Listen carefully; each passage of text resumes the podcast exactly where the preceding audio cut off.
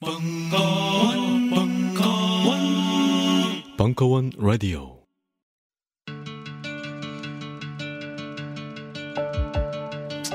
여러분들이 좀더 즐겁게 남은 여러분의 인생 동안 단 몇 초라도 더 즐거움을 기쁨을 가질 수 있는데 조금이라도 도움이 되었으면 합니다.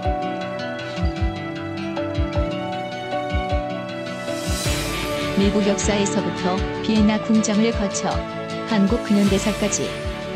강헌이 주목한 음악사의 역사적 장면들.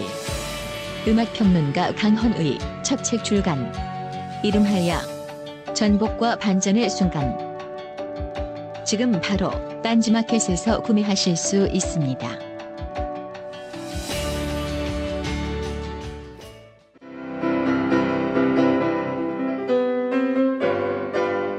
클래식은 너무 멀리 있거나 혹은 너무 가까이 있다.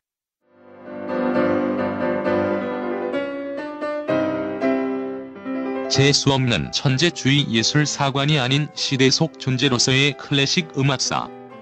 지휘자 겸 피아노 박사의 실현과 함께하는 퍼포먼스형 강좌. 시대 정신과 음악 양식 모두를 아우르는 입체적 이해.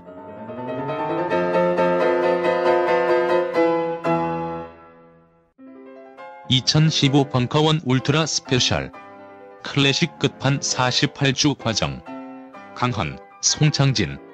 old 클래식. 자세한 사항은 벙커원 홈페이지를 참조하세요. 각종 사회 비리와 거짓말에 처절한 똥침을 날려온 딴지일보가 마켓을 열었습니다.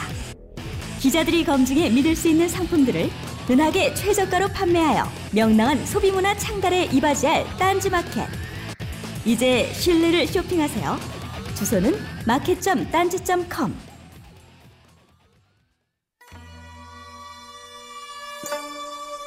벙커원 역사 special 실록에서 찾아낸 조선의 민낯 2015년 7월 14일 강연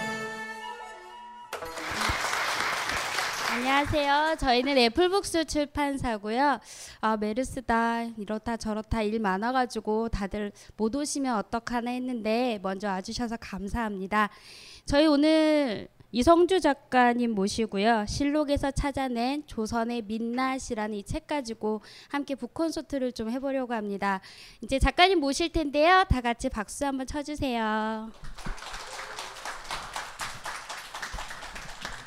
그 조선 미시사란 프로그램이 있었습니다. 여기 모 업체, 모 업체에서 있었고 좀 굴지의 대기업인데 그쪽에서 강연을 좀 2년 넘게 했었었고 그리고 교육청, 부산교육청이라고 있는데 거기서 제가 좀 충격적인 얘기를 듣고 나서 그 강연을 했었어요. 이게 30강짜리 강연이었는데 어, 그 교육청에서 연락이 왔었어요.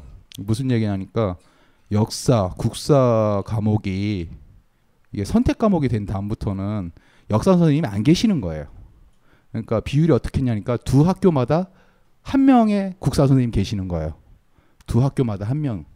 두 학교마다 한 명인데 그러면 나머지 없는 학교의 역사 선생님 어떻게 할 것이냐 물어보니까 윤리나 도덕 선생님을 그 30강을 집중 교육을 들어 가지고 역사 선생으로 변신을 시킨다는 거예요. 그런 다음에 저한테 연락이 왔었어요. 그 30강을 교육을 시키는 그 30시간인가 30 몇 시간을 교육을 시킬 때 들을 수 있는 교재를 그 강연을 저보고 만들어 달라는 거였었어요. 그 강연 내용 중에 일부가 그 조선의 민낯이라는 책에 들어간 거거든요. 그러니까 저는 그때 어 너무 충격과 공포를 느꼈었어요. 그러니까 역사 바로 세우기 얘기하고 우리가 과거를 알아야 미래를 볼 수 있다. 뭐 말은 열심히 하는데 그러니까 윤리 선생님이나 도덕 선생님 무시하는 건 아니거든요. 근데 우리나라 역사 교육이 아 이런 식으로 진행되는구나. 그러니까 당시에는 솔직히 비용도 저, 말하기도 부끄러울 정도의 액수를 얘기했지만은 그 당시에 진짜 어떤 사명감이 있었어요. 아 이거 꼭 해야겠다. 근데 어느 순간부터 역사라는 게 이런 식으로 돼버리고 선택 과목으로 역사를 하고 나고 나니까 애들이 역사를 선택을 안 해요. 왜? 외워야 되니까. 그러니까 외워서 쓰는 거라면 같은 노력을 비울 바에는 점수를 더 받을 수 있는 다른 걸 해보자라는 게 있으니까 선택에서 벗어나거든요. 근데 어느 순간 저는 역사는 이렇게 재밌는데 왜 이렇게 기피하는 걸까? 아, 여러 가지 이유가 있겠지만 단순 암기. 그러니까, 그러니까 외워서 되는 역사는 없거든요. 역사는 기본적으로 이해를 해야 돼요. 큰 맥락을 가지고. history 보면 스토리가 이야기거든요. 뒤에 붙어 있는. 어, 여기까지가 이 책의 탄생하기까지 위한 과정이었습니다. 오늘 얘기는 뭐냐면은 그냥 이야기를 좀 들어봤으면 좋겠어요. 그러니까 여러분들이 지금까지 기존 상식적으로 가지고 있는 이야기 어, 역사에 대한 지식을 조금 탈바꿈 시키고 그러니까 패러다임을 바꾸기 위해서 1592년서부터 1701년 약 100년 가까이 되는 기간 동안 있었던 사건들을 얘기하면서 우리가 기존에 가지고 있었던 역사관이 단순 암기시로 들어갔으니까 이렇게 외웠던 것들이 얼마나 실제 역사는 좀 다르다. 그걸 좀 말씀해 드리려고요. 임진왜란부터 시작해 볼게요. 어, 임진왜란 터지고 나서 여러분들이 좀 생각해 보고 나면은 우리가 일본하고 싸우고 어떻게 되고 나라가 막 박, 박살 났는데 이순신이 구했다. 원균은 개새끼 뭐 그렇게만 알고 있는데 임진왜란이 끼친 영향은 7년 전쟁이 끝나고 나서 조선 사회 자체를 뒤바꿔 놨습니다. 완전 뒤바꿔 놨습니다. 어, 여성분들 보면은 유교가 여성 억압의 상징처럼 생각을 하시죠. 가부장적 사회를 만든 게 유교 때문이고 성리학은 나쁜 것이다 이렇게 생각을 하고 있었는데 임진왜란 전까지 보면은 자녀 균등 상속법이라 가지고 여자들도 상속을 받았어요. 똑같이. 그리고 혹시 어, 외손봉사라는 거 혹시 들어봤어요? 외가봉사? 율곡 이 선생이 계세요. 율곡 이 하면 우리가 성리학의 대가고 뭐 그렇게 알고 있는데 그분은 뭐 생각하니까 외할머니 제달 지내줬어요. 그러니까 내가 지금 친가의 아들이 있는데 외가에는 아들이 없어. 그러면 애한테 돈을 줘. 앞으로 내 제사 네가 지내 지내줘. 지금 생각하면 말도 안 되는 거였었죠. 근데 당시엔 그랬었어요. 근데 임진왜란이 터지면서 이 모든 게 뒤바뀌어졌어요. 선조가 도망을 갔죠. 양반들이 도망을 갔어요. 의병들이 무너지고 의병들이 들고 일어났지만은 언제나 지도자들이 도망가고 난 다음에 돌아오고 나서는 자기의 정당성을 주장하게 돼 있어요. 그러니까 얘네들이 생각한 게 뭐냐니까 성리학을 더 타이트하게 밀어붙인 거예요. 성리학이 교조화가 되는 거예요. 여자들 점점 더 억압하게 되고 그리고 뭐 제사나 뭐 제도들이 전부 타이트하게 들어간 거예요. 그때부터 힘들어지기 시작한 거죠. 그 전까지는 굉장히 루즈했었어요. 사람이 사는 것처럼 보였지만은 집에서 마누라 두들겨 패는 남편을 생각하면 되는 거예요. 밖에서는 찍소리도 못했는데 집에서는 가부장적 힘을 써야 되는 거니까 네가 나이를 생각해라. 어? 네 나이 몇 살이나 처먹었어. 어린 놈이며 그 얘기를 왜 나왔겠어요. 잘 내세울 게 없어서 그런 거예요. 조선이 임진왜란이 끝나가서 바로 그 꼴이 난 거예요. 우리가 생각하는 유교의 그 가부장적이고 여성 억압적이고 그리고 뭐 허례허식에 찌든 모습 왜 그랬겠어요? 양반이 더 이상 내세울 게 없어서 그런 거예요. 임진왜란이 그렇게 만들었어요. 그러니까 조선의 역사를 통째로 바꿨을 때 보면 조선을 임진왜란 전과 후로 나눌 수 있어요. 전과 후로 나눌 수 있는데 그 대표적인 이유가 뭐냐면 명나라 때문에 그래요. 명나라. 명나라의 뭐 때문에? 은 때문에. 아, 이건 굉장히 중요한 얘기입니다. 음, 지금 우리는 돈을 쓰죠. 근데 조선 왕조 조선 시대 전기까지만 하더라도 조선에는 돈이 없었어요. 돈은 있었는데 그 쓸 줄을 몰랐어요. 돈을 어떻게 하냐면 상평토모 같은 거 돈을 갖다 주면 이걸 녹여요. 녹여 가지고 노쇠를 가지고 바구니도 만들고 뭐 이렇게 해서 낫도 만들고 미치는 거였죠. 돈을 생각을 안 했었어요. 근데 임진왜란이 터지면서 모든 게 뒤바뀌어져요. 그 당시 우리는 정포라는 게 있었어요. 배, 명주. 그러니까 포를 가지고 이걸 끊어가지고 이만큼 돈을 제출하고 쌀을 가지고 물물거래했던 상황이었었는데 돈을 줘도 쓸 줄을 몰랐었어요. 근데 명나라 군대가 들어왔어요. 임진왜란 때 우리 조선을 도와주기 위해서 이효송이 4만 3천을 끌고 와요. 한 5만이나 치고.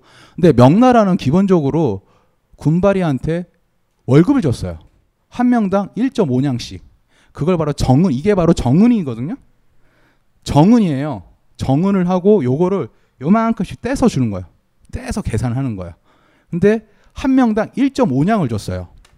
5만을 곱하보죠.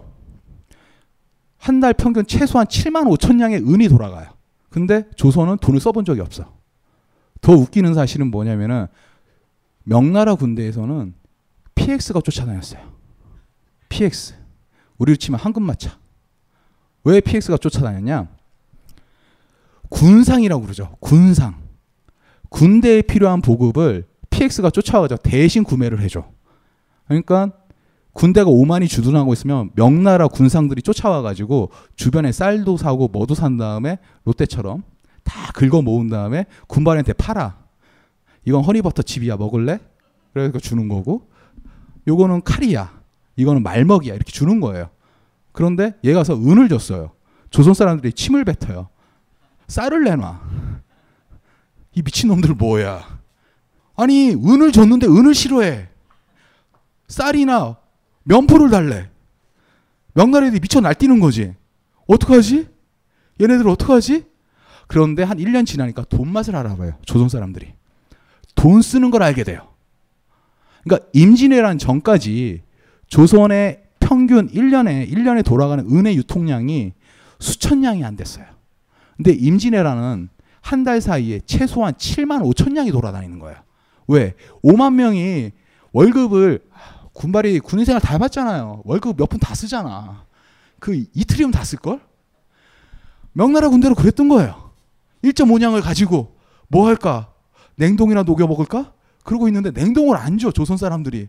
근데 은을 주니까 이제 오케이, 써먹은 거야. 자, 이 은 때문에 조선은 화폐 경제로 넘어가고 조선 후기에 상업으로 폭발하게 됩니다. 우리 농사 짓던 애들이 장사하게 된다니까요. 이건 숙종 때 가면 확실하게 얘기해 줍니다. 자, 이제 강해군이 나와요. 강해군 요즘 화정으로 인기가 짱이잖아요. 근데 강해군 보면은 여러 가지 이유가 있는데 어, 이 얘기를 좀 해볼까 합니다. 음, 이런 말 하긴 그렇지만은 선조가 조선의 역사 100년을 말아먹었어요. 예, 선조가 당대만 말아먹으면 오케이인데 후대까지 말아먹어요. 왜? 인조 반정 그리고 소현세자 효종까지 영향을 끼쳐요. 이유가 뭐냐니까 아까 말씀드렸죠 반개승통이라고 자기의 정권의 정통성이 없으면은 꼭 미친 짓을 해요. 우리 역사 보면 잘 보면 잘 나와 있어요. 그렇죠? 정통성이 없는 왕들이 혹은 대통령들이 하는 짓이 뭐겠어요? 외부에 붙잡고 손잡고 얘기하는 거예요. 미국 가려고 별짓을 다 하죠. 그리고 나서 우표 만들죠. 그 그런 것처럼 광해군 같은 경우도 얘가 바로 위에 임해군이 있었어요. 얘는 광해군이었었고 그리고 얘가 17년 16년 가까이 세자 생활을 해요. 그런데 얘는 언제나 적장 승계를 꿈꾸는 거예요. 자기는 삐꾸지만은 자기 아들만은 저 정통성 있는 애를 만들어 보자. 그러니까 세만으로 얻은 거야. 임목 대비를. 임목왕후를 얻어. 16살 세자보다 나이가 어려. 말도 안 되지. 그리고 엄마랑 우리 광해군 임목 대비 보고 임목 대비 예예예 예, 그러고 있는데 임목 대비가 애를 낳아요. 걔 이름이 영창. 영창대군. 그 영창대군의 이름이 진짜 재미난 게 중국 옥세에 기수 영창이란 말이 있어요. 옥세 황제가 찍는 그 기수 영창이란 영창인데 거기서 이름을 따왔다는 거예요. 그게 무슨 의미겠어요? 광해군 꺼져 그 얘기를 하는 거잖아요. 그렇죠? 광해군은 피 피를 막 토해내고 압박을 진짜 많이 받았었어요. 그러니까 나중에 다 죽이지. 영창대군도 죽이고 임목대비로 쫓아내고 지금 서궁에 유폐하고 별짓을 다 해요. 자, 얘가 16년간 했던 짓을 한번 생각해 봅시다. 18살 세자가 돼요. 아빠는 도망가. 명나라도 망명해야지. 그러고 앉아 있어요.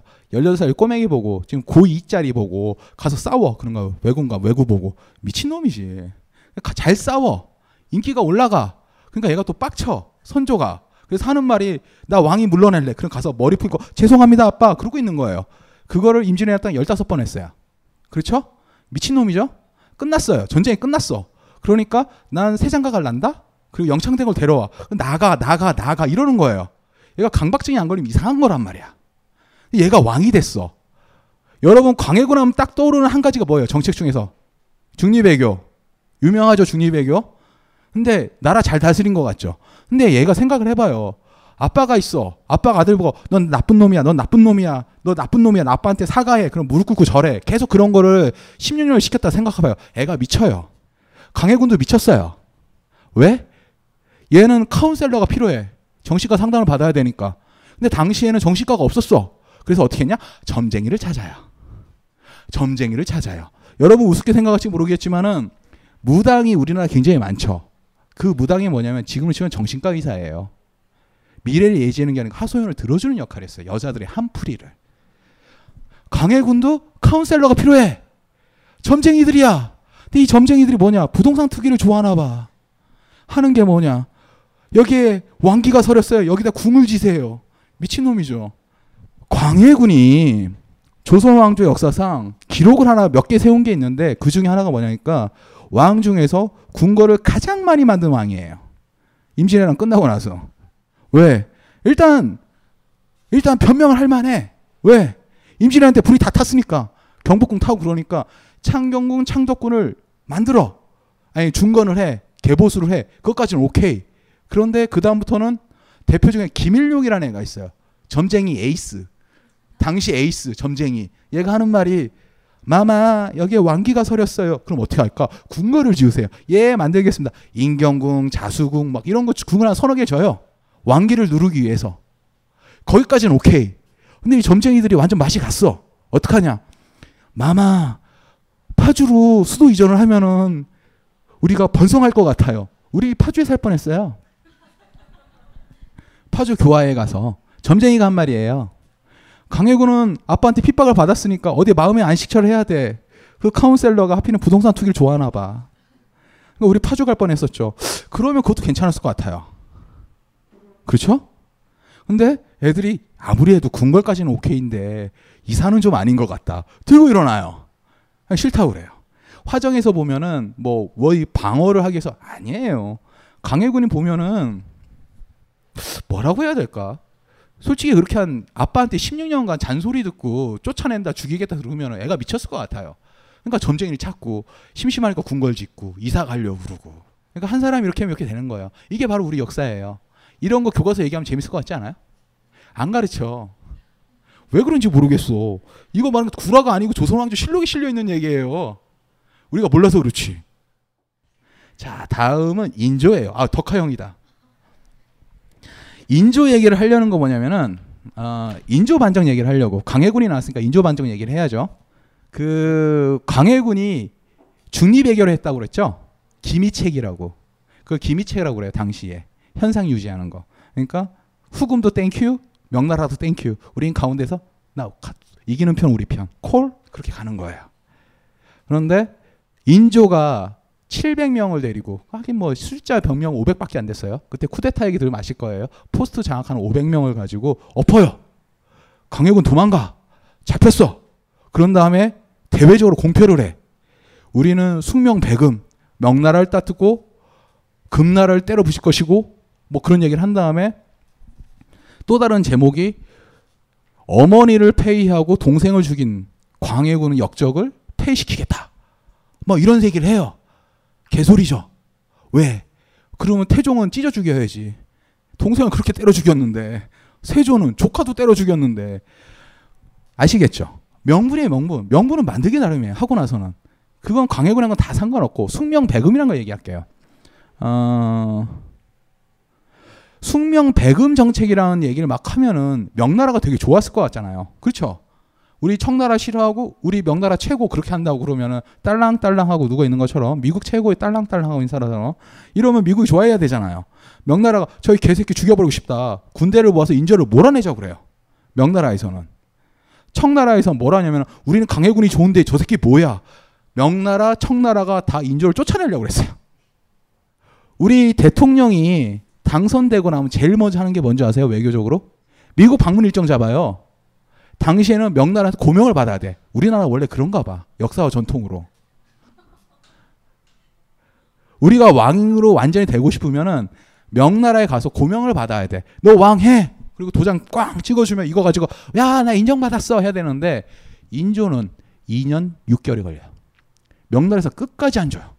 저 새끼 좀 이상한데 광해군이 더 좋은데 진짜 왜 명나라 입장에서 광해군이 더 좋았던 거야. 더 충격적인 사실 정묘론 터졌죠. 예. 청나라 애들이 아니 후금 애들 당시 후금이었으니까 막 말 달리고 찾아와 광해군의 복수를 해주겠다고. 그렇죠? 명분상으로는 명분상으로는 광해군에 복수를 해주겠다고. 인조는 왕따 당했어. 인조가 쿠데타를 일으키니까 백성들이 동요해. 저 새끼 왜 왜 왜 왜? 나 광해군 괜찮은데? 그러니까 민심이 수습이 안 되니까 우리 이원익 대감을 발에서 기다려. 지금을 치면은 노무현이 대통령이니까 고건을 총리 안 치는 거야. 안정적이네. 이원익이면 좀 믿을만 하다라고. 그렇게 했는데 이원익이 와가지고 민심이 수습됐는데 지금을 치니까 미국이 넌 이상해. 너랑 넌 빨갱이 같아. 이러고 밀어내는 거야. 그러니까 얘는 안절부절 못하는 거야. 나는 명나라가 좋은데. 우리가 잘못 알고 있는 거야. 인조는 명나라, 청나라 다 미움받았어. 더 웃기는 사실이 뭔지 알아요? 정묘랑 병자호란이 터진 걸 보면은 숙명 배금 전책 때문에 청나라 애들이 조선을 공격한 거죠. 우리 잘못 알고 있어요. 그 개소리예요. 왜냐? 인조가 바보가 아니에요. 세상 돌아가는 거다 알아요. 우리는 영웅주의 사관에 물려가지고 아무 얘가 아 제가 병신인가 보다 저래가지고 막 명분에 휩싸여서 저렇게 됐구나 생각을 하는데 걔도 사람이거든. 이게 머리추가 아니에요.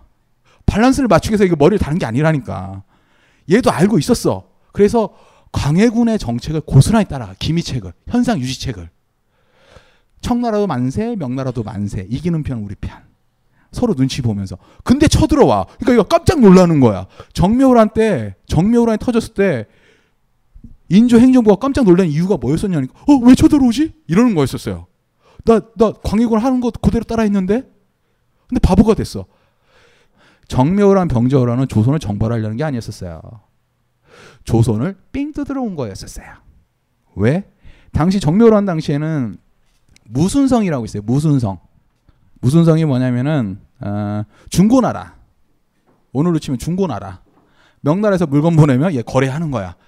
그러니까 현질 하실 거죠? 막 이러면서 중간에서 마고 그러니까 교통비 안 빼드려요? 이러면서 물물 교래하는데.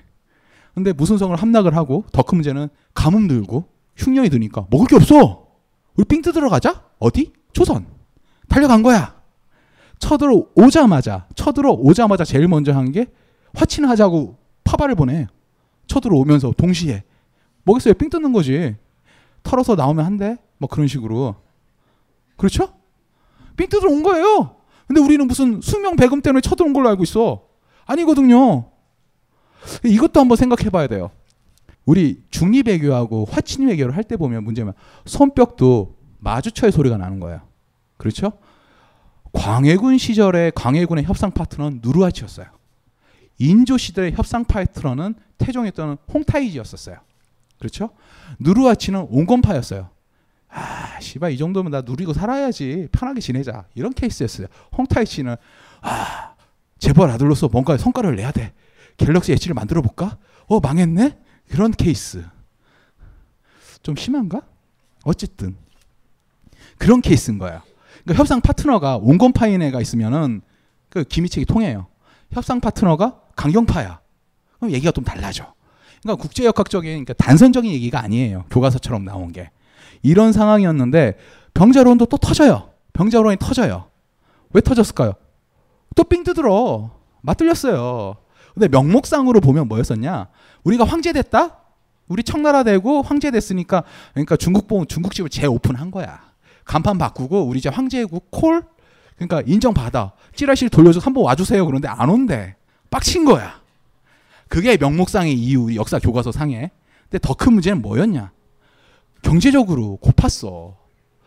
얘가 황제국이 되고 얘도 황제국이 되면은 둘 중에 하나 택해야 되잖아요. 얘는 왠지 완전 국가가 이제 절단이 나는 거예요. 그러니까 중고나라가 폐쇄시켰다니까? 지마켓도 없애버리고 물건 안 줘. 너 어떡할래? 삥 뜯으러 가야지? 그렇게 된 거예요. 조선은 만만하니까. 병자호란이 그랬어요. 그때 우리가 걔네들이 가장 좋아했었던 게 뭐였었냐? 인간 사냥, 인신매매. 조선 사람들이 한 20만 명, 30만 명 끌려 나갔었어요. 포로로 끌려갔었어요. 그리고 나서 그걸 사갔어요. 대팔고 돌아왔다 갔다 하고. 그 대표적인 게 여러분 혹시 은평구의 연신내 아세요? 연신내가 어떤 의미인지 아시죠? 연신내가 굉장히 아픈 사연이 있어요. 그 환양녀라고 들어보셨죠? 끌려갔어요. 끌려갔는데 얘가 한 천명 이천 명 다니면 오케이 콜. 근데 10만 단위로 끌려간 거야. 끌려갔는데 가면은 분명히 여성들이 생각하기 힘든 어떤 사건을 당해요. 그렇죠? 그 사건을 조선 남자들은 이해를 못해. 왜? 거기서 죽지 왜 돌아와? 라는 거예요. 더 큰 문제는 뭐냐면은 이 여자들을 그냥 뭐 쌍놈, 백정 그런 애들이 끌려서 에이 그냥 그래 살아. 양반 애들이 끌려간 거야. 양반 딸들이. 양반 딸들이 끌려갔는데 문제는 뭐냐면은 국가 차원에서 애들 어떻게 해줘야 돼? 생각을 해보세요. 우리나라에서 갑자기 북한이 쳐들어와. 우리 여자를 끌고 가. 국가에서 아무런 해줘야 되잖아. 우리는 세금을 내니까. 당연한 거 아니에요? 대책을 세워야 되는 거 아니야. 메르스가 터졌어. 국가 대책을 세워야지. 왜? 우리 돈을 내잖아. 국가를 만든 게 뭐예요? 국가의 이유가 개인의 안전을 위해서, 개인의 복지를 위해서잖아. 그러니까 우리가 군대를 가는 거고 우리가 세금을 내는 거예요. 정당한 권리를 말하는 거예요. 우리는 국가에다가. 근데 국가 그걸 안 해. 안 하면 우리는 국가를 욕할 권리가 있어. 상식이잖아요. 그게 우리가 세금을 내는 이유잖아요. 전 진짜 얘기하지만 돈 내놓으면 왕입니다. 우리는 국가에 정당하게 돈을 냈어요.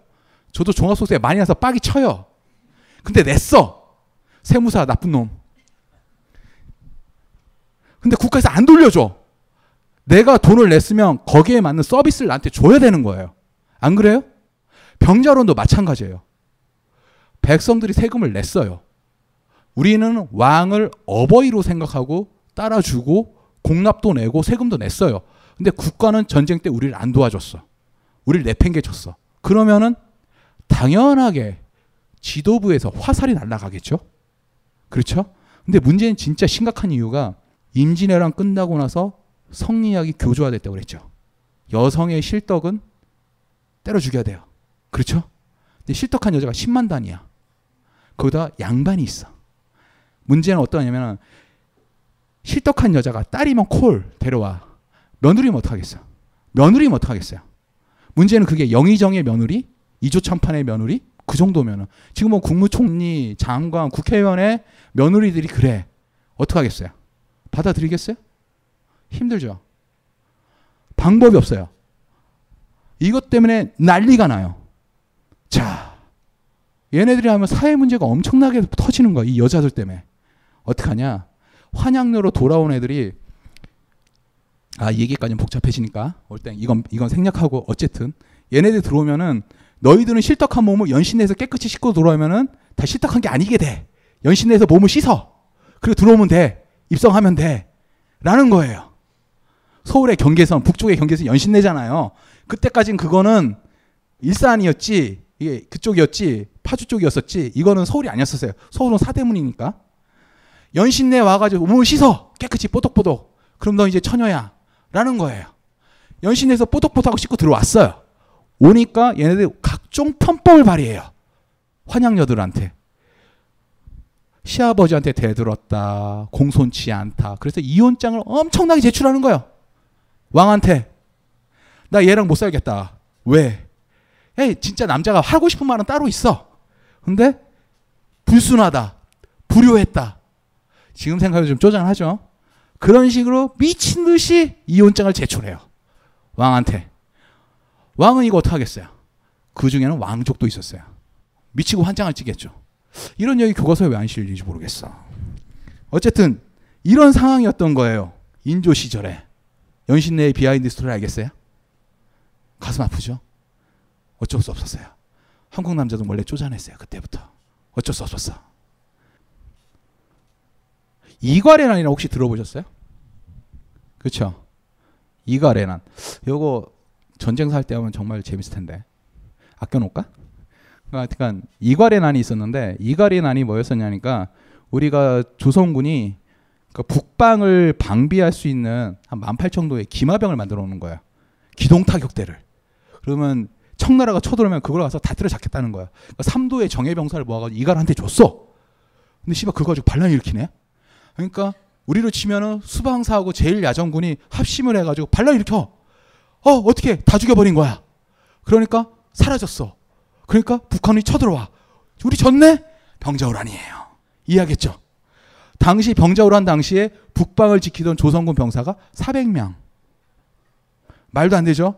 18,000의 기동 타격대 그다 박살이 난 거야. 이갈이 한번 들켜가지고. 그러니까 이런 거예요. 한 번 쿠데타로 집권을 해는 자기 같은 행복한 군인이 안 나오길 바래요. 인조도 그랬어요. 그리고 권력은 아들하고도 안 나눠요. 대표적인 케이스가 소현세자. 삼전도비에서 309고도 그거 하고 났을 때 얘가 그 10대 이 꼬맹이 애가 꼬꼬마 애가 와서 제가 대신 할게요. 그리고 복림대군하고 둘이 끌려가죠 심화로. 이때까지만 하더라도 같이 눈물을 흘리며 좋아했어요 인조가. 그러나 권력은 아들하고도 안 나눕니다. 우리는 생각했습니다. 실외는 가까운 곳에 있다고. 우리가 파는 것은 음료 몇 잔일지 모르지만 거기에 담겨 있는 것이 정직함이라면 세상은 보다 건강해질 것입니다. 그래서 아낌없이 담았습니다. 평산네이처, 아로니아 친친친 지금 딴지마켓에서 구입하십시오. 안녕하세요. 용산에서 가장 믿음 가는 조립 PC 전문 업체 컴스테이션의 이경식입니다. 당장이라도 사용하고 있는 컴퓨터를 들어다 던지고 싶을 때 그럴 때를 대비해 저희 컴스테이션이 용산 선인상가 21동 1층 130호에서 기다리고 있습니다. IT 강국에 걸맞게 믿을 만한 조립 PC 컴스테이션이 신뢰를 바탕으로 그 기회를 제공해 드리겠습니다. 궁금하신 점은 문의 주십시오. 011-892-5568번입니다. 우주 최강의 만족스러운 서비스를 제공해드리는 저희 컴스테이션이 늘 기다리고 있겠습니다. 딴지스에게 F1 같은 존재, 컴스테이션은 조용한 형제들과 함께합니다. 자유를 외친 신 김수영, 위대한 화가 이중섭, 전설이 된 반고흐. 그런 그들의 진짜 모습은 찌질했다. 철없는 가난뱅이, 애정결핍 환자, 우리가 사랑한 위인들의 민낯. 위인전에 속은 어른들을 위한 경쾌한 반전이 시작된다. 딴지일보 인기 연재를 책으로 엮은 찌질한 위인전. 완벽하지 않아서 눈물나게 아름답고 찌질했기에 더욱 위대한 그들의 삶이 전하는 위안과 감동. 딴지일보 홀짝 기자의 찌질한 위인전. 전국 서점과 온라인 서점 딴지마켓에 있습니다. 위즈덤 하우스. 소현세자가 인기가 막 올라가요. 여러분 소현세자가 중국에 있을 때 심양에 있을 때 활동이 뭐 같았어요? 단순히 볼모 같으세요? 그러니까 당시 소현세자는 뭐였었냐니까 어, 정권 대사였었어요. 그러니까 심양에 당시에는 심양이 수도였으니까 여기서 조선과 명 청나라 사이에서 외교를 했었어요. 그러니까 홍타이즈하고 이렇게 왔다 갔다 했었었고 더 중요한 사실은 얘가 조선을 대변한 것뿐만 아니고 그 당시의 정보를 다 모아서 조선으로 보내줬어요. 그러니까 인망이 더 올라가요.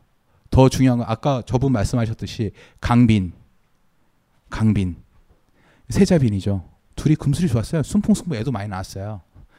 근데 중요한 사실은 이쪽이 당시에 처음에 심양에 끌고 갔을 때는 오케이 좋았었는데 니네들이 자력갱생을 하라는 거예요. 돈을 못 주겠다. 농사를 지으라는 거예요. 농사를 졌죠.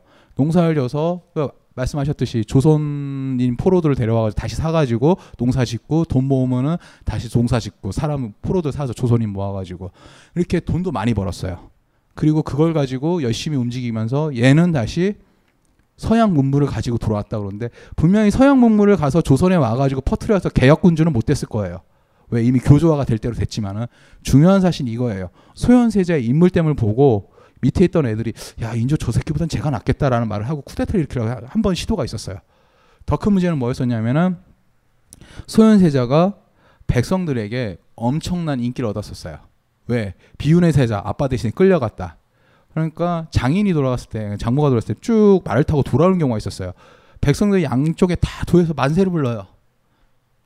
얘가 또 기본적으로 심성이 잘 돼 있어가지고 어 진흙 밭을 지나갈 때 끌려갔을 때 보면은 여기다 집세기를 뿌려가지고 젖지 않게 만드니까 이런 미친 짓 하지 말라고 이 당을 나눠가지고 우리 말 먹이 주라 나를 왜 이렇게 하지 말라라 인성도 밝았었던 거예요.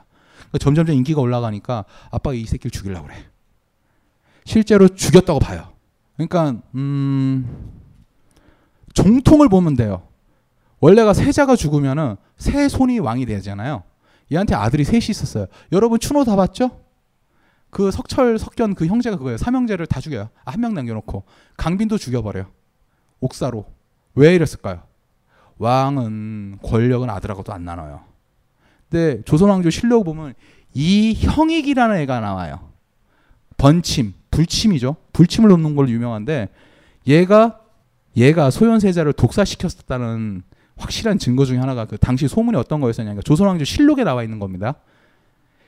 어, 복림대군, 그러니까 효종이죠. 복림대군이 감기에 걸려요. 그러니까 소현세자가 죽고 난 다음에 복림대군이 세자가 된 다음에 감기에 걸려요. 감기에 걸렸는데 인조가 야 이영익 침 한번 받아봐라. 얘가 효과 짱이다 그러니까 복림대군이 사색이 돼서 절대 이영익 침을 안 받겠다고 그래요. 절대 안 받겠다고. 왜? 지영을 죽였으니까. 나도 죽일 것 같다 싶어가지고. 확실하죠. 근데 당시에 보면은 의관, 그러니까 허중 같은 케이스. 근데 왕의 주치의는 자연사를 하더라도 주치의는 일단 기양을 갔다 와요. 왕을 잘못 모셨다 하고. 그쵸? 근데 이영익은 소현세자가 죽는데 결정적인 케이스를 했었죠. 그러면은 의례적으로 한번 기양을 갔다 와요. 그렇죠? 인조가 결사적으로 반대해서 막아요. 이게 무슨 의미일까요? 거의 대부분이 이제 죽인 거라고 보는 거죠. 그래서 다 죽어요. 예, 강빈 같은 경우도 결국은 왕 독사 사건에 몰려가지고 근데 이런 거 보면은 남자보다 여자가 더 의리가 있다는 게 딱 느껴지는 게 그거예요. 강빈을 영모로 몰려고 궁녀 그러니까 어떤 저주물을 묻어놔요. 그다음에 궁녀들 데려오고 고문을 계속해요. 입에서 강빈이 나오도록 계속 고문을 해요. 궁녀 중에 단 한 명도 토설을 하지 않아요. 그리고 궁녀들은 초죽음에 그 1차 시도가 실패해요. 결국은 강빈도 다 죽여요. 시아버지 진짜 무섭죠. 자기 친손주도 죽이는데 며느리라고 못 죽이겠어요. 그냥 그만큼 무서웠던 거예요. 지 아들에 대해서. 권력은 아들하고도 못 나누는 겁니다. 인조가 이렇게 개 막장 짓을 했죠. 그러면서 선택한 게 효종. 효종. 그러니까 효종 얘기를 좀 해볼게요. 효종하면 우리가 교과서에서 배운 사람은 어떤 이미지죠? 북벌. 이연세 만한 남벌도 있죠. 북벌 군주로 유명하잖아요. 청나라 때려 부시자고. 그렇죠? 이게 사실일까요? 효종은 북벌을 준비한 적이 없어요. 예. 효종은 북벌을 준비한 적이 없어요. 그러니까 이렇게 생각하면 돼요. 겉으로 북벌이다 외치면서 군사력을 준비해야 되잖아요. 그 군사력을 수축했던 게 뭐야? 남한산성 고치고 북한산성 고치고 수호대 만들고 총포 하약을 이렇게 늙히고 하는데 공격군을 만드는 거랑 수비군을 만드는 거랑 그건 달라요. 그러니까 효종이 했던 모든 군사 정책의 핵심은 병자호란, 정묘란, 임진란을 거치면서 피폐하던 군사를 편제를 다시 정리하고 그러니까 예비군을 다시 정리를 하고 중앙군을 확충을 한 다음에 요걸 가서 수비군으로 나눠요. 공격을 하고 싶으면 기마대를 만들어야죠. 성을 고치고 거기다 식량을 쌓아놓지는 않죠. 근데 북벌이라는 이유는 왜 그러겠어요? 정통성이 없었기 때문이에요. 정통성이. 사대부들의 지원을 얻어내기 위해서 자기가 정권을 잡고 휘어 휘두르기 위해서는 가장 중요한 게 뭐겠어요? 명분을 가지고 있어요. 공자가 말했잖아요. 정신이 명분 싸움이라고. 얘는 사대부들이 절대 범접할 수 없는 최고의 가치를 내놓았어요. 국벌. 송시열이 북벌하자 그러면 그 맞는 말이지. 그리고 송시열이 북벌하기서 제일 중요한 게 뭐냐니까 수신제가 몸을 깨끗이 하라고. 때밀인가? 송시열은 계속 얘기해요. 북벌을 물어보면 몸을 깨끗이 하세요. 아, 정말로 조선왕조 실록에 미친 놈이지. 몸을 깨끗이 했다고 효정 계속 얘기해. 때밀이한테 막 전신 마사지 받았고 다 했다고 얘기를 해. 북벌 도와줘. 북벌 도와달라고 깨끗이 씻었다고 더 깨끗이 씻으세요. 송시열은 맨날 깨끗이 씻으라고 그래. 얘도 아는 거야. 당시 사대부들도. 얼마나 허황된 건지에 대해서. 효정도 그걸 알아. 얘가 이런 거 남부 통일합시다. 어, 나 남부 통일 할래. 이렇게 나오는 거예요. 그러니까 어떻게 할 거? 나, 내가 할게. 나 군사를 모으겠어. 어, 이러는 거예요. 구호석인 허황된 북벌이라는 걸 알고 있어요. 효종이 준비했던 벽벌은 쳐들어오는 걸 막기 위한 수비적인 형태였었지 책에 잘 나와 있습니다. 한번 보세요. 이거를 어떻게 박살 내려고 쳐들어 올려가는 북벌이 아니었었어요. 그런데 이게 정치적인 구호였죠. 명분 싸움에 의한. 이승만이 북진통일을 북진통일 막 외쳤잖아요. 그리고 두들겨 맞고 똑같은 거예요. 구호로 외쳐가지고 그거를 송시열을 끌어들인 거죠. 이 송시열이 차지하는 비중은 굉장히 높죠. 그 이덕희 선생님은 굉장히 송시열을 싫어하죠. 아, 역시 노론이 우리나라를 얼마나 망쳤는가를 이덕희 선생님 계속 주장을 하고 계시는데 실제 역사에서 보면은 송시열을 보면은 야 이거 객관적으로 봤을 때 그냥 실록에 있는 사료만 쳐다봤을 때 보면은 아, 상당히 골치 아파요. 굉장히 골치 아프죠. 이제 진짜 문제는 뭐냐면은 이 효종이 송시열을 꼬셨어요. 막 꼬셨어요. 그러니까 이렇게 생각하시면 돼요. 인조 반정이 있었죠. 500명 데리고 쿠데타를 일으켰어요. 500명 쿠데타를 일으킨 다음에 서인 세력이 집권을 해요. 인조 때부터. 이때부터 이제 서인이 집권하고 그러니까 얘네들 장기 집권 프로젝트를 가져요. 장기 집권 프로젝트. 새누리당이 여의도 연구소를 만든 거야. 여의도 연구소를 만든 다음에 어떡하냐? 지역 감정을 계속 유발하면 우리가 이겨. 콘크리트 지층 40%는 안 깨지니까 바람만 차단하면 돼. 이러면서 생각한 게 두 가지가 있어요. 하나, 국혼 물실. 앞으로 세자빈 중전은 무조건 서인 출신. 두 번째, 숭용 산림. 무엇이냐? 산림. 우리 선비들 있죠? 아직 출사하지 않은 건 지방의 여론층을 다 끌어들이자. 그러니까 서원 짓고 책 뿌리면서 이렇게 뒷돈 좀 주면서 야 우리 편에 오케이 thank you. 이 두 가지를 계속 밀어붙여요. 송시열이 같은 경우는 송시열은 그 대표적인 케이스죠. 그러니까 지금으로 치면은 이런 이런 비유 들면 좀 그렇죠. 제아에 있었던 지금으로 치면은 김수환 추기원 플러스 함석헌 한마디 하면 파괴력 어어어 이렇게 되는 거. 그 정도 파괴력이 있었던 거예요. 제야 세력에 그분이 딱 있으면 명동성당은 못 쳐들어가. 근데 이 사람이 함석헌 씨처럼 함석헌 선생님처럼 한마디 하면 젊은 애들 우와 이러는 거야. 글도 잘 써. 제자들이 수만 명이야. 이런 상황이 된 거예요. 이런 사람이 있으니까 얘네들이 두려워하는 거야. 위에서는 회유를 해. 공천권 주겠다. 와 들어와. 제아 애들 보고 들어와. 제도권 와서 네가 개혁을 해야지라고 꼬셔. 근데 얘는 알아. 들어가면 나 바보야. 현실 정치를 못하니까. 밑에서 음, 이렇게 하면 안 되지. 욕만 해. 욕만 하고 들어가면 바보야. 효종이 그 이런 게 있어요. 이 사람이 그 콤플렉스가 있어요. 지가 형을 쫓아내고 지가 왕이 됐다는 어떤 콤플렉스가 있어가지고 전형적인 스탠드한 모범 군주상을 연출해요. 살림이 좋아할 만한 북벌을 얘기해요. 그리고 여자도 멀리해. 그러니까 첫, 첩 같은 거잘안 둬요. 그냥 중전 하나만 있으면 돼. 그리고 술도 안 먹어요. 세자 시대는 좀 마시다가 술 먹으면 나쁜 놈, 아, 술 안 마실게. 나 음주운전 안 해. 진짜 그런 케이스로 가는 거예요. 시키는 대로 다 해요. 그리고 송시열 같은 살림에 있는 거두한테 가요. 어떻게 하면 좋을까? 깨끗이 씻으세요. 죽을 때까지 그 얘기만 들어요. 그리고 송시열이 들어와요. 들어오고 얼마 뒤에 죽어요. 효종 독살설이 그렇게 나오죠. 이덕희 선생님 책 나오면 나와요. 이 얘기가 나오니까 우리가 늘 생각하는 게 뭐냐면 정치적 구호라는 거. 우리가 늘 얘기하면서 한민족의 기상이 어쩌고 우리의 어쩌고 효종한 북벌 얘기하지만 구라라는 거. 역사가 점점 교과서가 보기 싫어지죠. 어쩔 수 없어요. 역사가 원래 그래요. 뒤집어 보면 별거 아닌 것 같은데, 그러니까 포장을 잘하는 거예요. 전 제일 신기한 것 중에 대한민국 헌법은 판타지 소설이에요. 생각해 보세요.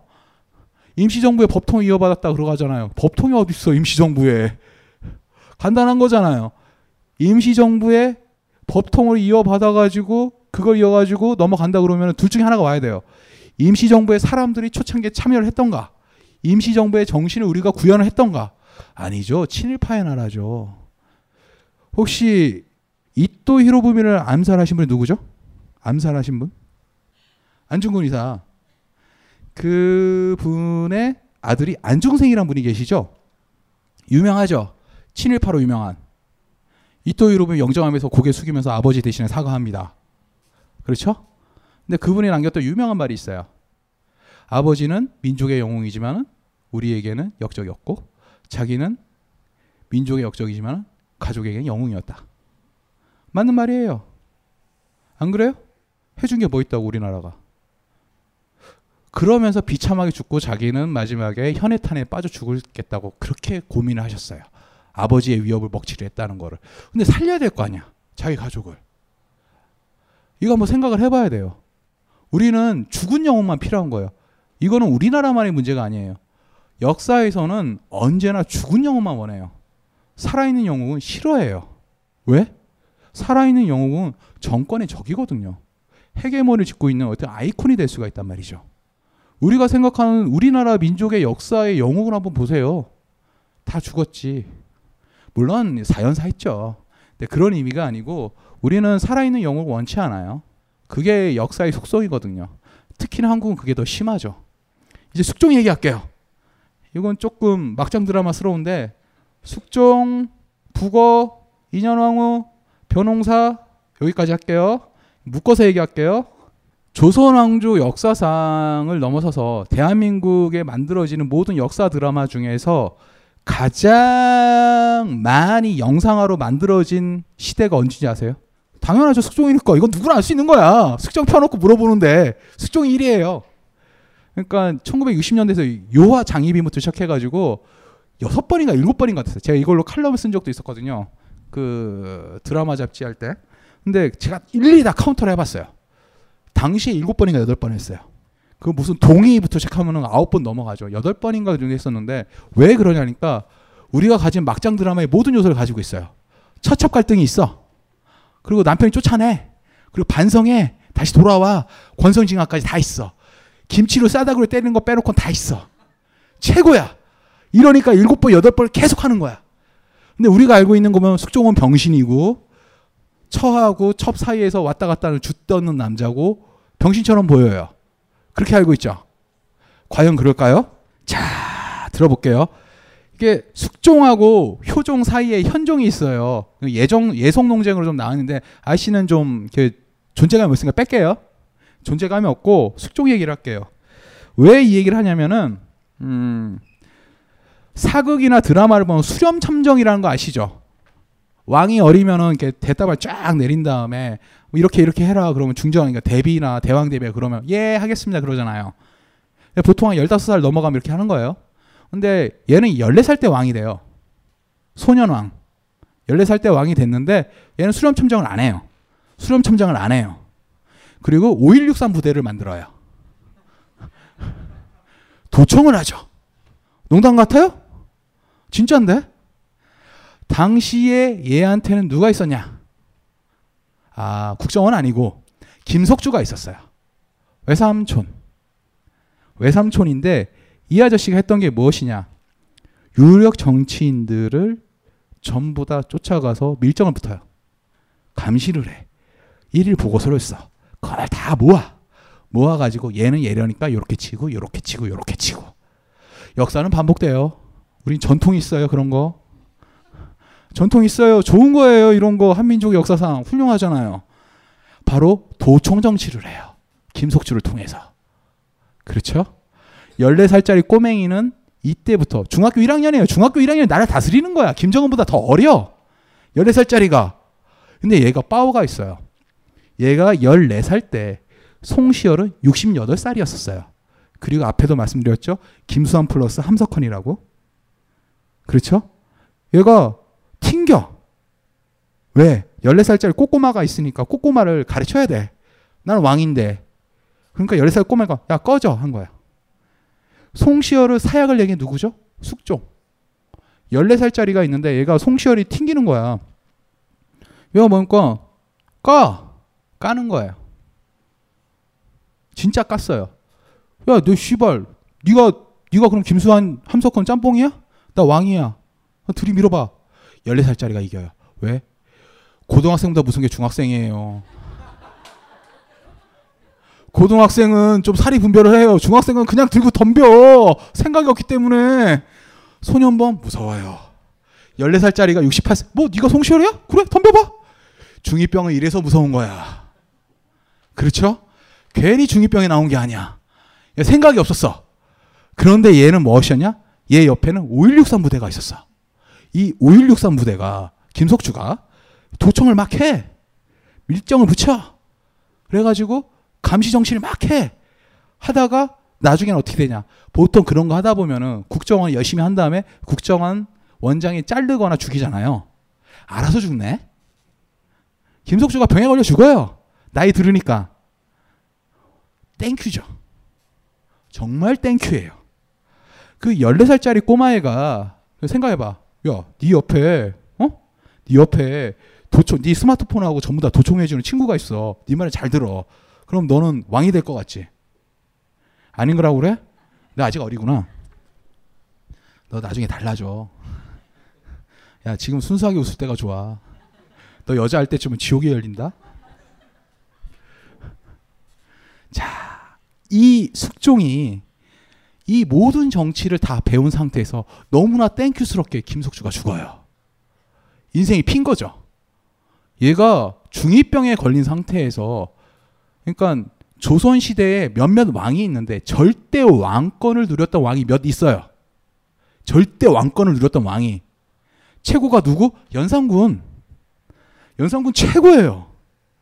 언제 한번 기회가 닿으면 연산군에 관한 얘기를 한번 해드리고 싶은데 연산군은 폭군을 알고 있죠. 연산군이 13년까지 제위했는데 제위 10년, 11년까지는 최고의 정치인이었었어요. 정말 균형 잡혔어요. 그러니까 사람이 끝이 좋아야 돼. 한 3년간 막장짓을 해가지고 애가 좀 이상하게 갔죠. 근데 그 전까지는 최고의 왕이었어요. 왜? 정권을 획득하고 유지하고 그걸 가지고 신하들을 압박하는 그 스케일을 보면은 하... 그런데 숙종 같은 케이스가 그런 케이스 중에 하나예요. 철권 정치예요. 여러분이 잘못 알고 있는 사실 중에 하나는 이년왕하고 장희빈 그 두 명 있죠. 이 치마폭에 쌓여가지고 오늘은 얘랑 놀래, 내일은 쟤랑 놀래 왔다 갔다 한 것 같잖아요. 아니에요. 장희빈은 지금으로 칠게요. LG나 삼성의 딸이에요. 아 이부진이라고 말하지는 않을게요. 재벌의 딸이에요. 콜. 이년왕을 보죠. 이년왕은 누구죠? 이렇게 가보면 은 국무총리 딸. 콜. 그렇게 보시면 돼요. 무엇이냐? 서인의 영수. 서인에서 민씨 가문. 그렇죠? 그 민씨 가문의 에이스를 딱 앉혀놨죠. 인연왕후예요. 근데 여러분 잘 생각해 봐야 돼요. 장희빈의 장희빈의 삼촌이 누구냐면은 아, 장현이에요. 장현이 누구냐면은 짭짤해요. 재벌 아니에요. 재벌. 짭짤해요. 소현세자가 심양으로 끌려갔을 때 그 같이 수행했던 재벌도 수행 많이 하잖아요. 미국 가면은 수행도 했었고 북벌 준비한다고 난리칠 때 그 말로만 북벌이지만 군비를 몰래 몰래 유지한 것도 그 사람이에요. 무엇이냐? 17세기, 18세기 그 사이에 중인 계층이 엄청나게 성장을 해요. 그러니까 진경 시대가 나온 게 중인이 돈을 벌어요. 조선 왕조 왕비 중에서 유일한 중인 계층이 누군 중인이 누구세요? 장희빈이었어요. 왜? 이거 사회적으로 한번 생각을 해보세요. 왕이 야 여자 예쁘다 이러면서 얘를 정부인으로 삼는 게 될까요? 불가능해요. 정치적 파트너예요. 무엇이냐? 장희빈이 중전이 됐다는 거는 중인의 사회적 신분증이 올라갔다는 얘기예요. 그만큼 돈의 힘이 세졌다는 거예요. 중인 계층이. 왜 그랬을까요? 중인이. 중이 돈이 많아진 이유가 상업이 발달. 상업이 왜 발달됐을까요? 화폐, 화폐 경제. 네, 여러 가지가 있었지만은 아, 대표적인 이유 중에 하나가 아, 돈이 막 돌았다는 것도 있었지만은 더 큰 거는 이양법. 이양법이 생겨요. 혹시 모내기 아니? 어? 쌀나무 아니다. 그러니까 뭐를 심어요? 뭐를 심어요? 근데 그 전에는 직파법이라고 그래요. 쌀을 뿌려. 쌀을 뿌린 다음에 올라오면 올고 살고 말고 이양법을 하면서 노동력이 10분의 1로 감소돼요. 이게 무슨 얘기냐? 유유 인력이 남아. 인력들이 남아 돌아. 얘들이 뭐 하냐? 도시로 와서 장사해. 그리고 중인을 보면서 그냥 롤 모델이 생긴 거야. 중인 계층의 대표적인 케이스가 무엇이냐니까 중인은 통역관이 굉장히 유명했어요. 혹시 허생전 변부자 혹시 아세요? 변부자. 허생이 10만 양을 빌리러 가요. 그쵸? 10만 양을 받아. 매점 매석을 해. 떼돈을 벌어가지고 율도국을 만들어. 예, 예, 그거예요. 그 변부자가 실제 인물이에요. 뭐였었냐니까 역관이란 케이스가 역관. 역관이라는 케이스가 있는데 역관들은 우리나라는 가난했어요. 조선은. 그러니까 출장비를 못 줘. 대신 다른 권한을 줘. 인삼을 가져가 80근을. 네가 가서 팔아. 돈을 받아. 근데 얘들 돈을 안 받아. 대신에 책이나 뭐 좋은 거 사와 수입을 해와. 오파상이지. 기무중이야. 세상은 넓고 할 일은 많다고. 그걸 봐줘와. 국내 또 팔아. 따따블로 돈을 벌어. 근데 이게 계속 세습이 돼. 그러니까 성문 기본 중국어 그런 거 딸딸 외우게 해. 애들 보고. 그래가지고 외워가지고 중국말 잘해. 우리가 영어에 환장하는 것처럼. 그래서 중국어, 일본어 막 미친 듯이 배운 다음에 역관으로 살아. 그렇죠? 역관으로 돈이 계속 쌓이고 쌓이고 쌓여요. 중위계층 계속 성장해. 그러니까 고소득 전문직이 이때 막 폭발을 해요. 그러니까 역관, 그 다음에 의사, 의사도 인기 짱. 그 다음에 화채, 그러니까 뭐 처방전, 처방전, 처방전을 막 팔아. 우리 우리처럼 복사 control C, control V에서 막 파는 거야. 떼돈 버는 거지. 그런 식으로 돈을 벌어. 돈을 벌면 돈이 최고야. 그러니까 꼬맹이도 전부 다 농사 짓지 않고 돈을 벌겠대. 유효 인력들이 상업이 폭발하게 돼. 돈이 최고가 되는 거예요. 이 시대가. 완전 미치는 거지. 숙종 때는 돈에 환장하는 시절이 된 거예요. 이러니까 장희빈이 치고 올라온 거야. 지금까지 권력의 핵심은 선비 성리학을 배운 이런 것들이었었는데 돈이 최고야. 지금과 똑같은 거야. 신자유주의. 돈에 환장한 거야. 그 전에 인문학적 소양 지랄하고 자빠전에 돈이 최고지. 이렇게 된 거예요. 자, 이러면서 우리가 장희빈 이년왕후의 싸움이 단순히 사회 계층의 변화인 것처럼 보이지만 더 중요한 거는 숙종이 얘들 가지고 놀았다는 거예요. 그러니까 황국을 일으켜요. 갑술왕국 뭐 이렇게. 황국이 무엇이냐? 판을 뒤져 엎는 거예요. 당시의 정치 세력이 남인하고 서인이 있었어요. 남인 세력이 뭐냐니까 얘가 숙종이 14살 꼬꼬마가 중2병 걸린 애가 왕이 됐을 때 보니까 남인이 차지하고 있어. 이렇게 생각하면 돼. 새정치가 진짜 지구가 두 쪽 나는 어떤 기적적인 확률에 의해 가지고 정권을 잡은 거야. 새누리당이 제1야당이 되고 이상해서 얘가 대통령이 된 거야. 그러고 하는데 이놈이 마음에 안 들어. 판을 뒤집어 버려. 얘는 판을 엎어버린 식으로 권력을 유지했어요. 남인의 대표주자 창희빈, 서인의 대표자 이년왕후. 나 얘랑 놀래? 나 얘랑 놀래. 우리는 그냥 막장 드라마 김치 던지는 막장 드라마를 알고 있잖아요. 아니에요. 숙종이 가지고 논 거예요 두 여자를. 너는 남인 대표, 얘는 서인 대표. 콜? 국혼 물실이란 말 들어 아까 말씀드렸잖아요. 중전이랑 그 권력에 대해서. 그러면 요 남인하고 서인을 가지고 놀았던 이 중요한 숙종이 있었는데 여기에 목매달은 또 하나의 경제 전쟁이 있었어요. 우리는 단순히 김치 던지는 막장 드라마를 알고 있죠. 아니에요. 여기에 목매단 스님이 수천 수만 명이었었던 거예요. 오늘 인연왕후가 좋아. 아니야 장희빈이 좋아. 이렇게 얘기할게요. 무엇이냐? 북어. 북어예요, 북어. 북어. 이 전쟁이 인연왕후하고 장희빈 전쟁의 하이라이트예요. 오늘은 이런 거죠. 야, 오늘 우리 전화가 장희빈이랑 같이 잤대. 그럼 주가가 막 올라가. 이쪽 주가가. 야, 인연왕후랑 같이 이쪽이 딱 올라가. 주가 빠지고. 그런 전쟁이 펼쳐졌어요. 이 북어 때문에. 조선 시대에 가장 기초적인 단백질 공급원은 북어였습니다. 지금으로 치면 라면이에요. 생필품. 생각해 보세요. 조선은 유통 구조가 도로가 잘 안 뚫려 있어요. 그러니까 신선한 단백질을 구할 수 있으니까 소가 죽으면 먹을 수 있어. 자연사하면 그냥 도축하면 이게 개새끼가 되는 거야. 잡혀가. 그렇죠? 가장 손쉽게 구할 수 있는 단백질은 무엇이냐? 북어였어요. 그렇죠? 조선의 기본적인 상업 정책, 그러니까 돈이 풀리기 전에 시전 상인들의 금난 정권에 혹시 들어보셨어요?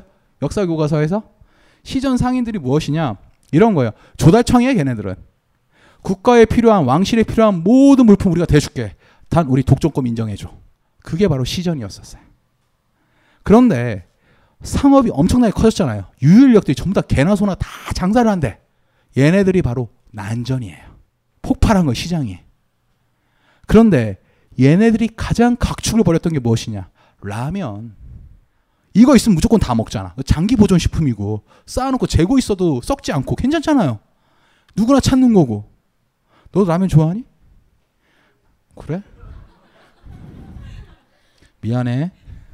어쨌든 북어예요. 이 북어가 당시에 최고의 핫 아이템. 절대 안 망해. 프랜차이즈 다 만들지. 그런데 시전 상인들이 갖고 있는 내어물전이 있어요. 독점까지 가지고 있는데 서대문 밖에 난전, 왜 어물전이 있어요. 그러니까 얘네들은 노점상이라 보면 돼, 난전은. 근데 노점상 연합회가 생겼어. 왜? 난전의 규모가 더 커졌으니까. 자, 언제나 그렇지만은, 언제나 우리 전통이 있죠. 정치권에 줄 안 되면 다 죽어요. 그렇죠? 언제나 그래요. 깡패도 줄을 대는데. 라면 장사도 줄을 대야죠. 내 어물전, 그러니까 즉 시전에 있는 애들은 누구랑 붙어 먹었냐? 장희빈이랑 붙어 먹었어요. 장희빈은 우리가 최고야. 남인 계통의 정치 자금은 시전들이 내줬어. 난전. 왜 어물전에 있는 북어 장사하는 애들은 인연왕후에 붙었어. 그렇죠? 서로 난리가 났어. 오늘 장옥정 막 장희빈 언니랑 같이 잤대. 그럼 막 난전 애들 올라가고 오늘 인연왕 올라가고 서로 싸우는 거야. 얘들은 정치 자금 되는 목숨을 거는 거야. 네가 죽나 내가 죽나. 결국은 인연왕후가 이겼지. 제가 여기까지 이 얘기를 할 때마다 늘 듣는 얘기 중에 하나가 이런 장희빈 얘기를 하고 나면은 사람들 반응이 그러니까 어르신들 반응이 내가 알고 있는 장희빈 인연하고 좀 다르대요. 그러니까 역사를 지금 이 장희빈이라고 북어 얘기만 할 때부터 똑같지만은 그 경제적인 분야에서 바라보는 것도 참 재미가 있어요. 사람은 인센티브에 따라 움직이거든요. 욕망에 따라 움직이는 거예요. 그러니까 명예욕을 닿기 전에는 내 안전 욕구, 뭐 먹는 욕구잖아요. 근데 우리는 역사를 정말 단선적으로 배워요. 영웅주의 사관에 의해 가지고. 뭐 광개토 대왕이 뭐 나라를 때려 부시고 뭐 강약을 넓혔는데 걔가 왜 그랬겠어? 그 이유를 알아야지. 안 그래요? 장희빈하고 숙정은 왜 이렇게 됐을까? 그거 알아야 될 거 아니에요. 그러니까 지난 100년간 딱 1592년서부터 2년 항우가 준 1701년까지 얘기인데 여러분이 들어보신 이야기가 꽤 있을 거예요. 우리가 진짜 단선적으로 바라본 역사였는데 저는 역사를 그런 식으로 바라보지 말고 뒷구멍을 파서 들어가는 역사를 좀 좋아했었어요. 그러니까 그게 쌓이고 쌓이다 보니까 새롭게 바라본 역사 이렇게 바라보게 된 거예요. 우리 역사를 저는 여러분한테 역사 이렇게 보면 돼요. 지금 살아가는 역사를 그대로 대입해서 그 역사를 바라보면 돼요. 우리가 핸드폰을 쓰고 걔네는 봉화를 올렸다 그 차이뿐이에요. 나머지는 똑같아요. 인간의 욕망 똑같아요. 우리 맛있는 거 먹고 싶고 예쁜 여자랑 기왕에 예쁜 여자랑 살고 싶은 거예요. 그 사람도 똑같은 거야. 아프면 병 고치고 싶고 경제적 욕망이 있었던 거예요. 그걸 부정하지 마세요. 그걸로 대입해다 보면은 교과서가 얼마나 딱딱한지가 나와요. 그 역사가 아니고 그 이면의 역사는 지금의 우리를 대입하면 되는 겁니다. 그게 바로 제가 미시사를 좋아하는 이유예요. 거시사 같은 경우에는 흐름을 딱딱하게 위해서 외워야 되는 거지만 미시사의 경우에는 인간이 왜라는 질문이 들어도 있거든요. 그냥 여러분이 역사를 바라볼 때 이렇게 생각하면 돼요. 지금 내가 사는 역사를 그 시대 갖다 놓으면 돼요. 그럼 답이 나와요. 금난 정권이라는 거를 어떻게 쓸까 말까를 생각하시면 되는 거예요. 얘한테 금난 정권이 있었었는데 시전 상인들한테 요거를 행사를 할 때 보면은 얘네들이 치고받고 싸울 계속해요. 수종 시절에도 금난 정권이 있어 그러면 이거 두개 패는 거예요. 근데 이렇게 생각하시면 돼요. 용산 재개발 교육 있죠. 우리 우리의 역사 갖다 놓죠. 사람이 불타 죽고 죽어요. 그런데 경찰이 얘네 편을 들어요. 그런 형태예요. 장사하는 게 노점상 영입 보면은 그 넘어가는 부분에서 단속을 하는 경우도 있고 안 하는 경우가 있잖아요. 근데 정권이 바뀌면은 눈 감아주고 넘어가는 경우가 있고 아닌 거 있죠. 시행령 생각하시면 돼요. 국회법 요번하고 똑같죠. 법이 아닌데 들어가는 부분에서 잡아주는 거. 우리 보면은 노점상 있죠. 노점상. 노점상 보면은 되게 재밌어요. 저 노점상 해봤거든요. 노점상 제가 이명박 같죠. 제가 해봐서 하는데 노점상을 한번 생각해 보세요. 노점상 보면은 제가 봤을 때 보면은 연락이 와요. 연락이 와요. 단속반에서. 단속반에 연락이 와요. 내일 몇 시 온다고. 그러면 상가 가서 중국집에서 소주 마시면서 놀, 놀아요. 근데 와서 잡으러 와요. 우린 그 전에 아는데 오후에 단속할까 오전이니까 오전에 끝까지 일당을 떼어요. 그러다 도망가고. 그러다가 기습 단속이 나올 때 언론에 때릴 때 좀 문제가 돼요. 기자들이 알면 와서 다 뒤집어 엎어요. 그런 식인 거예요. 김 자점 얘기하셨죠? 당시에 북방 별명은 400명이었었는데 이걸 한번 생각. 이거는 쌍년정투라고 혹시 아세요? 밑에서 올라올 때 이게 박살이라는 쌍년정투가 있었었는데 이거의 핵심이 뭐였냐니까 이갈에 난 터졌었잖아요. 그러고 나서 인조가 대규모로 병력이 모이는 걸 두려워했었어요. 그러니까 주둔군이 하나의 군단이 되면 1대1로 붙을 만 한데 이걸 쪼개놓은 거예요. 그리고 합쳐서 훈련하는 걸 두려워했었어요. 왜? 이괄 같은 새끼가 또 나올까 봐. 여러분 다시 한번 말합니다. 정당성이 없는 권력은 꼭 사고를 쳐요. 예, 이상이고요. 에, 원래 9시까지 끝내려고 그랬는데 9시 8분이 됐네요. 어, 재미없는 얘기 잘 들어주셔서 고맙고요. 어, 정말 많이 와줘서 정말 감사합니다. 예, 감사합니다.